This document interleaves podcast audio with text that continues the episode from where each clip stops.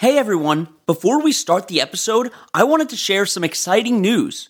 We have a YouTube channel now. We started posting our episodes with some cool images and videos, so you should definitely go check it out.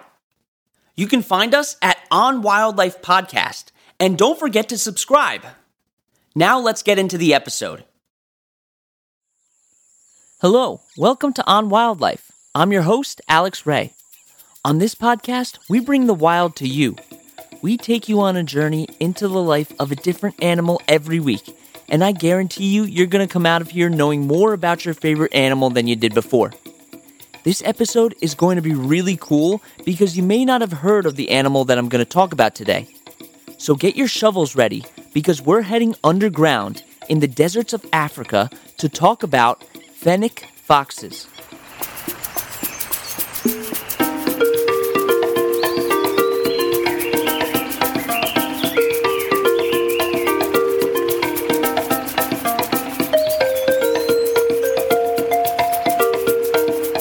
Fennec foxes belong to the canine family, along with wolves, dogs, and other foxes. It's the smallest species in the canine family as well. Adults are only around twelve inches and weigh a little under four pounds. But they do have one thing going for them in the size category, their ears. They have the largest ears compared to their body size in the canine family, and their ears can get to be around six inches long. The size of their ears is very important when it comes to hunting, but we'll talk about that later on in the podcast. Male fennec foxes are called reynards, and females are called vixens, and they can be found in the deserts of Africa. Because of their small size, they have some predators, probably some of the most common being owls and jackals. They also have reddish-white fur that's pretty thick, and the color of their fur helps them blend in really well with their environment. And the thickness of their fur is important for keeping them warm at night. Even though the deserts are really hot, it can get extremely cold at night. And not only that, but it can also protect them from the sun's radiation during the day, so no need for sunscreen. And their tails are also covered in fur, and they're pretty long, and when they curl up into a ball, their tails can help them keep warm. Fennec foxes can live for around ten years in the wild, which is actually pretty long compared to other foxes. For instance, the red fox usually only lives for about five years. And it's believed that foxes have been on Earth for around three million years. But even though you may not have heard of fennec foxes, they're actually pretty popular.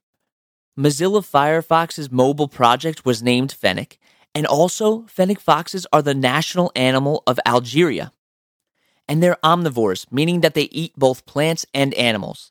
They can eat reptiles, rodents, insects, and different types of plants, but they're opportunistic eaters, so they'll eat whatever they can find. And they're nocturnal, so they're usually only out hunting during the night. And their large ears give them some amazing hearing, so they can really hone in on where their prey is, as well as keeping a close ear out for predators. The things that they usually eat live under the sand, so they're really able to pick up the slightest movement of sand with their great hearing. And when they hear their prey, they start to dig quickly until they find what they're looking for. And like a lot of other foxes, they can use this stalk, spring, pounce method of hunting, where they hear their prey, jump into the air, and dive into the ground to pounce on their meal. Also, because food can be hard to come by, fennec foxes oftentimes stash their food in different locations, and they can remember where it is for a really long time. Okay, we're going to take our first break, and when we get back, I'm going to start talking about how fennec foxes are able to maintain their body temperature.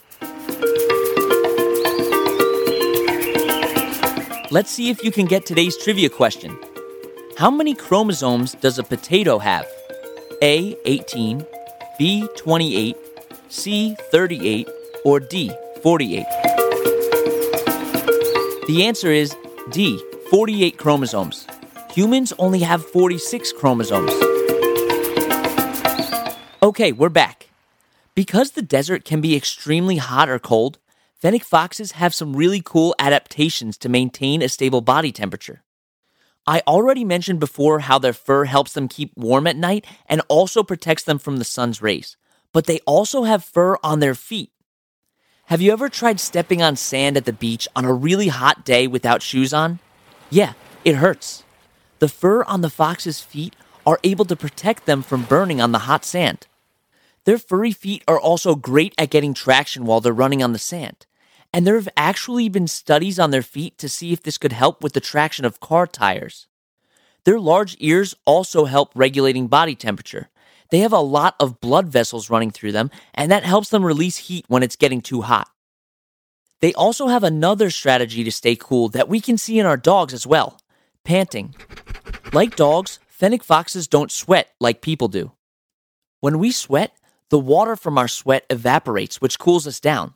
Instead, for fennec foxes, they can pant in order to speed up the evaporation of the water on their tongue, which cools them down. They can pant a little under seven hundred times a minute when it's too hot. And their small body size is also more effective in retaining heat than larger animals. Water can also be scarce in the desert, but fennec foxes have a solution for that too. They get most of their water from the food that they eat, such as roots and berries. It may not seem like a lot, but their kidneys are really great at conserving water. And not only that, but their dens also collect dew, which they lick for that extra dose of water. So fennec foxes are really good at digging. That's how they find their prey and also how they build their dens. They live underground all day in dens that they make themselves. These dens help protect them from the blazing heat of the desert, and they're actually relatively cool. But these dens aren't just holes in the ground. In fact, they're extremely intricate. They can be around three feet deep and over one thousand square feet in size, and they can have around fifteen different entrances. An apartment of that size in New York City could put you out three grand a month.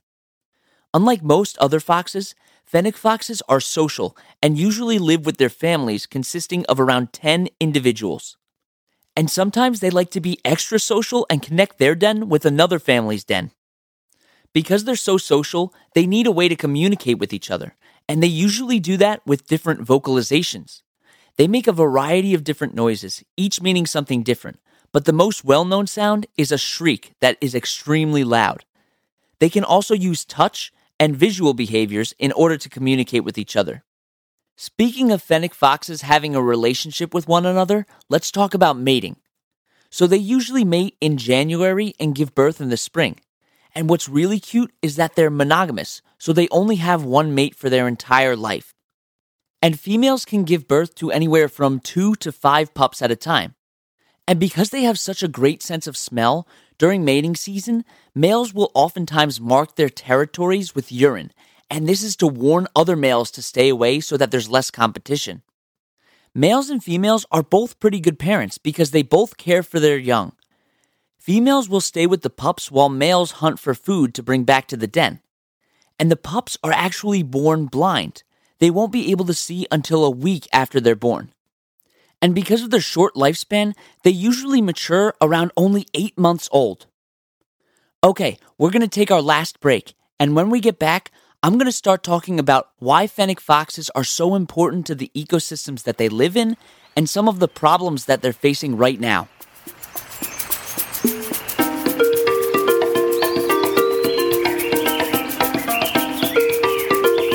If you want more information about fennec foxes, or you just want to suggest a new animal for me to talk about, you can email onwildlife.podcast at gmail.com. You can also visit our website at w w w dot on wildlife dot org. Okay, we're back. And let's think about why fennec foxes are important to their ecosystems. First of all, they're great hunters. They provide a lot of population control, and they eat rodents and other animals that can be considered pests. These organisms reproduce really quickly, and they can become overpopulated if there's no one to get rid of them. If left unchecked, an overabundance of rodents could lead to the depletion of any type of resource found in the environment. And not only does this help the ecosystem, but it also helps farmers that are trying to grow crops around the area. There isn't a lot of research that's been done in regards to the conservation status of fennec foxes, but it's currently thought that they're not endangered. Aside from that, they're facing some major issues because of humans. They've even been eradicated in some parts of Africa. For starters, they're very prevalent in the exotic pet trade because they do look adorable, but they're really not meant to be in captivity. breeders will oftentimes take pups away from their moms to sell them to people illegally. And remember how I was talking about how excellent their hearing was? Well, they're really sensitive to loud noises, so being in someone's home can be extremely stressful for them. And they also have the instinct to dig, so they'll dig through any couch, pillow, or carpet. And on top of all that, their urine smells like a skunk. And they really don't like leashes. Not to mention the fact that they're nocturnal, so they would be most active during the nighttime. These are all reasons that fennec foxes are not good pets and should be kept in their natural environment where they belong. Even zoos don't give these animals enough space, and they're easily stressed out.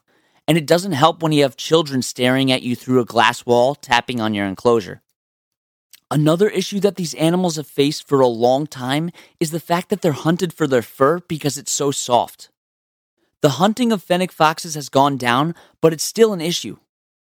Because fennec foxes don't always get a lot of mainstream attention, there aren't many organizations out there advocating for them. Fortunately, organizations like the Sahara Conservation Fund and the World Wildlife Fund are there to help them.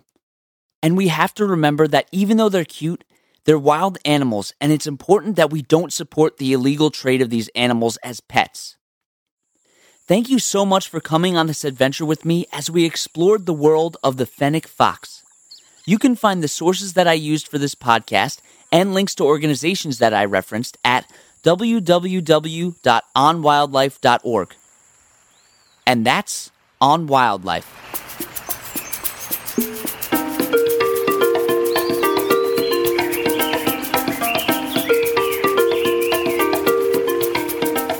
You've been listening to On Wildlife with Alex Ray, brought to you every Wednesday.